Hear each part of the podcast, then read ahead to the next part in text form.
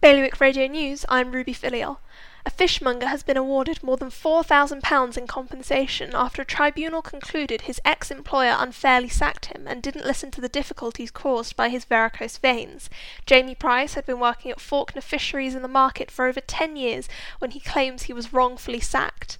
In Guernsey, 26 year old Mikey Ashworth has been told he needs a reality check by the magistrates' court after he breached his mandatory self isolation just hours after returning to the island. He was fined £3,000. A doctor has told a jury in Jersey that the injuries she found on a woman who claims she was raped made it more likely she was telling the truth.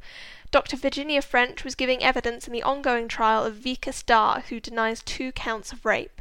Aurigny is considering keeping links with the Isle of Man beyond the current air bridge with Guernsey. The state's owned airline is hoping to resume a wider programme to its usual travel destinations once the island moves further out of lockdown.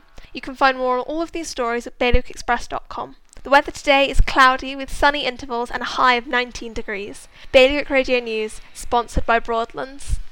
Bailiwick Radio Workday with Broadlands, Jersey's largest estate agency. See our latest properties at broadlandsjersey.com.